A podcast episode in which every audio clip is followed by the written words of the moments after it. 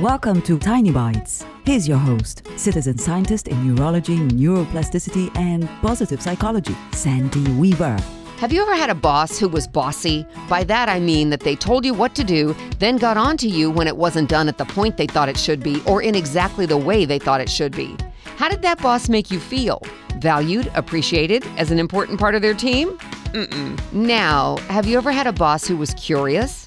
By that I mean they asked you early on what your strengths are, what you like to do, and what you do for fun.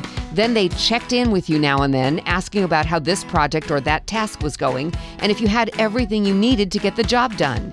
How did that boss make you feel? Valued? Appreciated? As an important part of their team?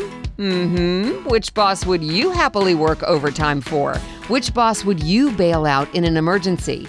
And the most important question in this Tiny Bites episode which boss do you want to be? Subscribe to the podcast and share it with your friends. And there's lots more at centerforworkplacehappiness.com. Here's to your well being, one tiny bite at a time.